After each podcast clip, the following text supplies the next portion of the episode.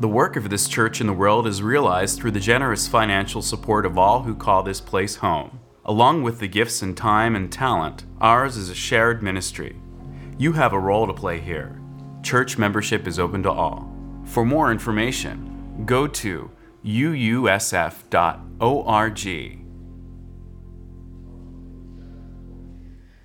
Because the stone you were asked to select is key to this morning's sermon and ritual, if you did not pick up a stone, please raise your hand so we can get you one. Okay. And are the ushers back there to bring the stones forward?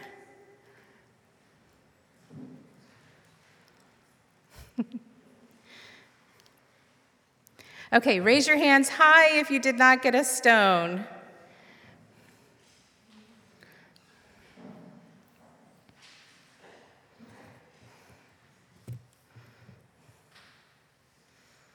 If you're at home, run outside and grab one really quick. Thank you, Lucy.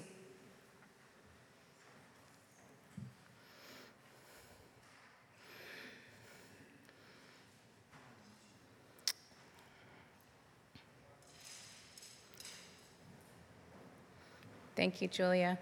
And then I think there's just a couple over here.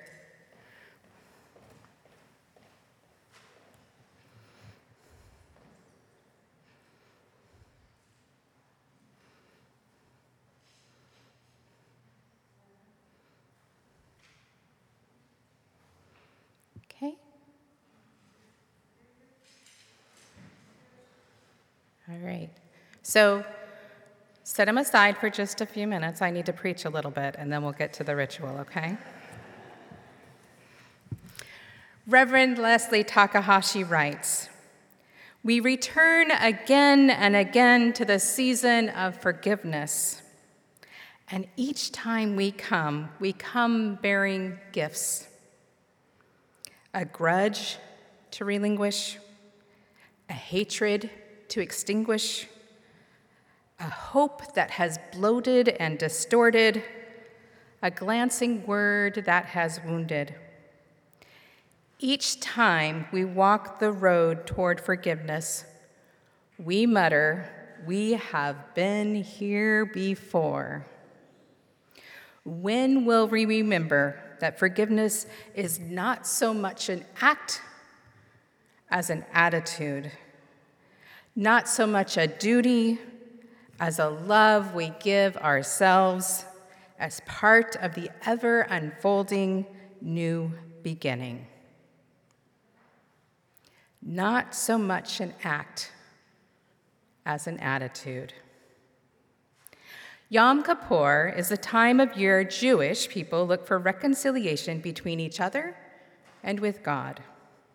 Ten days before Yom Kippur, it is custom in Jewish tradition to look back over the past year and make amends with those, of, with those you have offended by seeking forgiveness. Yom Kippur itself is the day to seek forgiveness from God for any vows that may have been broken.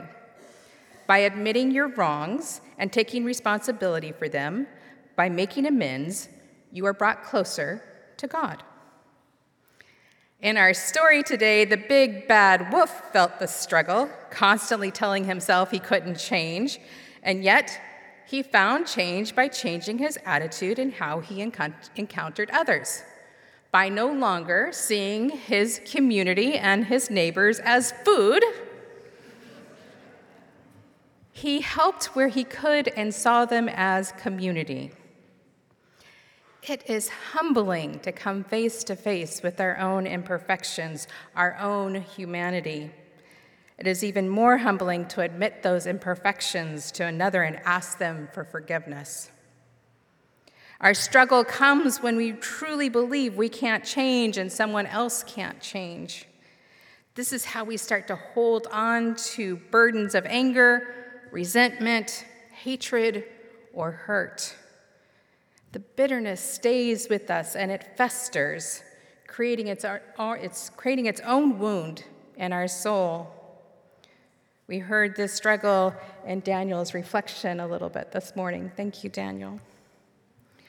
Oftentimes, we would rather ignore and forget where there has been harm, where we have been vulnerable.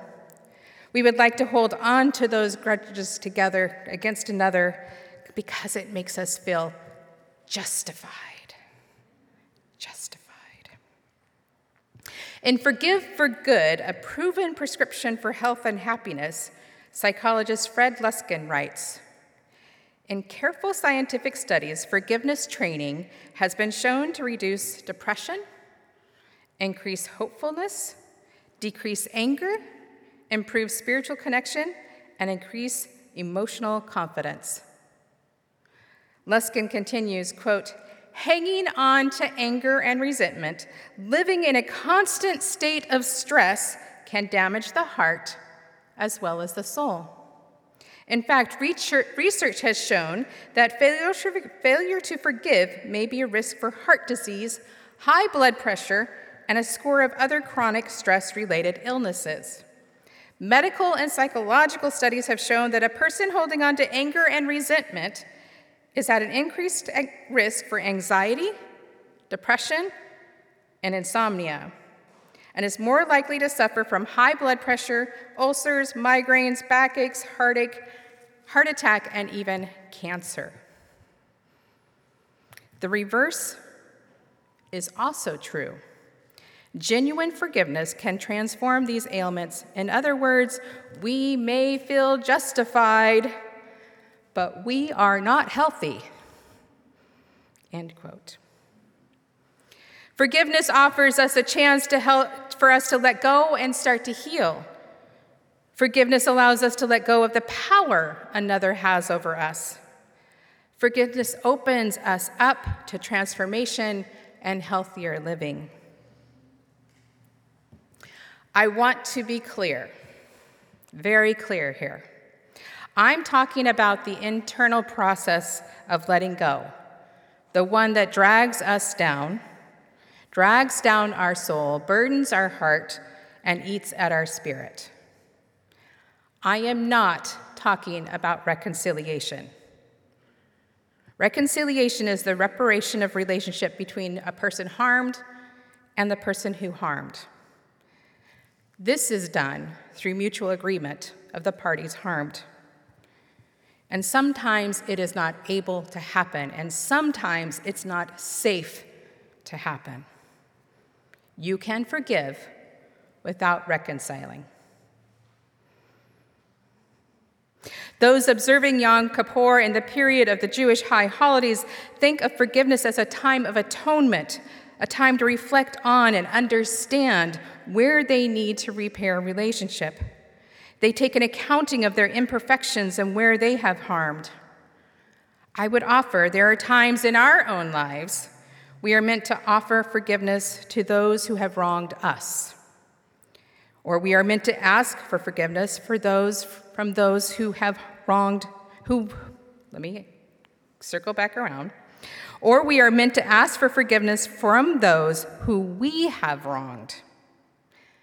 And sometimes, sometimes, we need to offer forgiveness to ourselves for actions we've taken that we have harmed ourselves. In the book of Forgiving the Fourfold Path of Healing Ourselves and Our World, Archbishop Desmond Tutu and his daughter Mpho Tutu, they remind us of the following When we forgive, we take back control of our fate and our feelings. We become our own liberators. We don't forgive to help the other person. We don't forgive for others. We forgive for ourselves. Forgiveness is the best form of self interest. This is both spiritually and scientifically. The reasons for forgiving ourselves are the same as for forgiving others. It is how we become free of the past. It is how we heal and grow. It is how we make meaning of our suffering, restore our self esteem, and tell a new story of who we are. If forgiving others leads to an external peace, forgiving ourselves leads to an internal peace. So, those rocks, those stones, I ask you to put them in your hands if you don't have it in your hand already.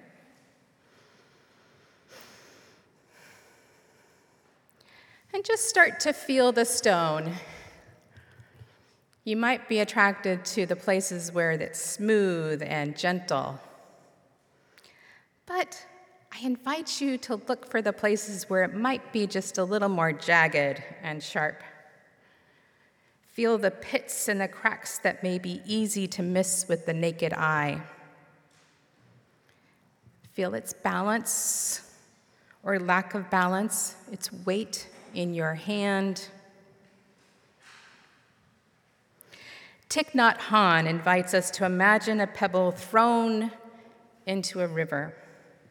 And as it sinks through the water effortlessly, detached from everything, it finally reaches the bottom, the point of perfect rest. We must be that people, letting go of our anger so that we can land at perfect rest. As you feel your stone, find those places of rest in the stone. And as you encounter them, reflect on where you're holding on to anger, resentment, hatred, fear, and bitterness. Let these each find a place of rest in your stone. Reflect on the people in your life who have harmed you, knowing there is still a decision on whether you will be in relationship with them or even consider reconciling. I invite you to let the emotions you're holding on about the harm to find a resting place in your stone. Bring to mind the people in your life you have harmed. And knowing there is still repair work to do, find a place of rest for the guilt or the shame you carry about the harm in your stone. Think of those times when you have been angry with yourself and held on to shame or bitterness for what you should have done, what you could have done.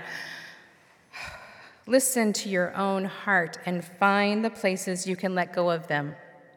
Let them find a place of rest in your stone.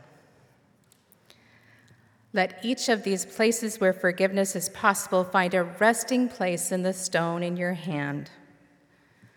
Let them lift from your heart, your soul, and your spirit to reside in a piece of the earth. Feel the weight of them and the weight of the stone and no longer on your person. And as this weight settles into the stone, let your heart break open to receive the healing that comes with forgiveness.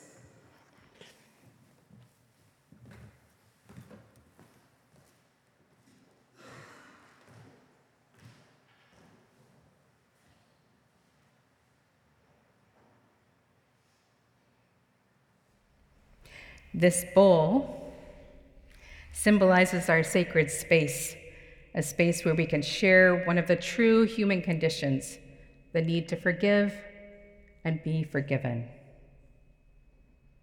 As you feel moved to do so, and when you are ready to let go, I will invite you forward to place your stone in the bowl. And as you feel your burden lifted, I invite you to say, I let go and begin again in love. If you're not ready to let go of the stone, or if you're home and watching online, I invite you to listen to your heart and spirit to determine when it is time to find a place of rest. Then find that place. It might be your garden, a place in the woods, by the water, or anywhere that speaks to you, and let it rest. If you need someone to gather your stone for you, then please indicate by raising your hand, and Daniel will collect it for you. I invite you now to come forward if you are ready to place your stone in the bowl and say, I let go and begin again in love.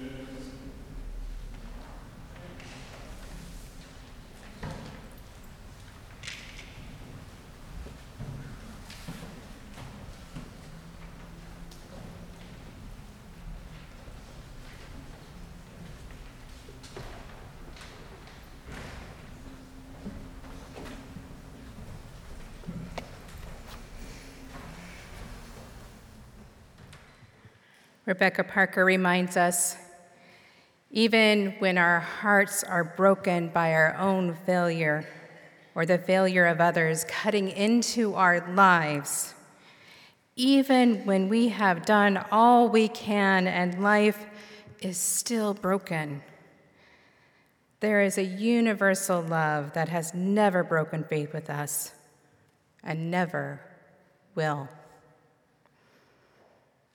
After the service today, I will bless these rocks with water from our water communion and place the stones outside in our garden where they will find a perfect place of rest in the care of our community. I invite you into a closing prayer.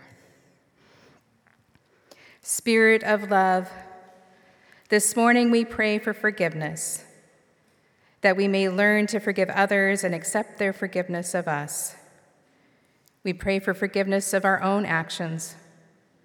Help us let go of fears so we can move on, opening our hearts to one another.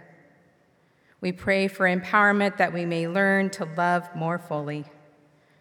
We give thanks for the blessings of love in our lives and for the chance we have to love again and begin again. May we feel the love inside us connecting with the love in each other and the universal love that holds us all. Amen.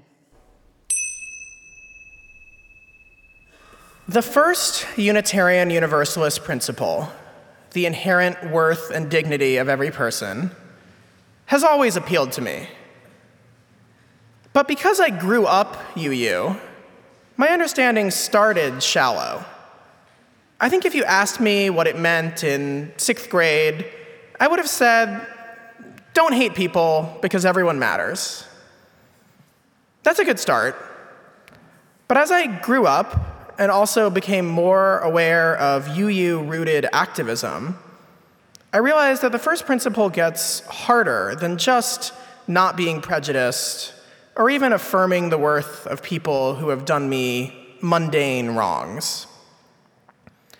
The first principle affirms the worth and dignity of people who have committed grave wrongs, of people who themselves live in complete opposition to UU principles. Everyone. It does not preclude us from demanding accountability or setting boundaries, but it does ask us to remember that murderers and racists are, in fact, people who deserve empathy and rights. This relates to the fact that many UUs reject the death penalty in all cases, and that the Unitarian Universalist Church of the Larger Fellowship ministers to thousands of incarcerated people by mail. Internalizing this harder version of the first principle was a challenge for me. So much of our society's discourse encourages us not to see the humanity of anyone who we have labeled as bad, whether due to horrific and illegal acts or because they have opposing political views that we view as harmful. As a young adult, I learned about the concept of restorative justice, that our system of incarceration in this country is so horrific, dehumanizing, and counterproductive that even some people who have suffered crushing loss from crime have sought an alternative to just locking up the perpetrator. This felt like another incarnation of that first principle. This unfortunately became more real for me a few years ago. About a month and a half into the first COVID lockdowns in early 2020, someone I knew, Courtney Brousseau, died. He was walking home in the mission and, through terrible luck, found himself in the middle of a drive by shooting. This really impacted me especially because everything was already so dark and hard back in May 2020. The fear was also amplified by the fact that I had walked on that block hundreds of times before, so it really could have been me. As I processed this tragedy, I was furious that America has done nothing about our gun problem. I struggled to make sense of the irony that someone I met through public transit activism was shot from a car.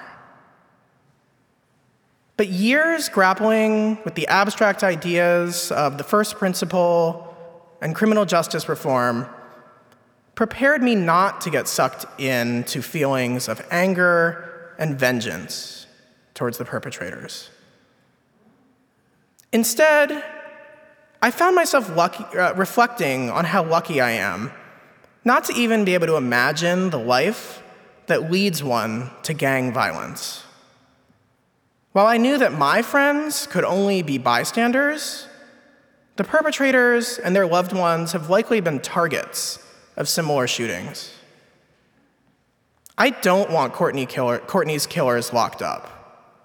I just want them to find their way to a life where they don't have to hurt people to get by. I'm definitely not perfect at accessing this empathy and grace. There are lots of people who I honestly struggle to see the full humanity of, like hateful politicians. And I'm sure that my feelings would be more complicated if I had lost someone very close to me. I had only met Courtney maybe a handful of times. But while it still makes me sad to think about Courtney, I do think that not harboring hate or a desire for revenge has helped me to move on and, for the most part, forget about the loss.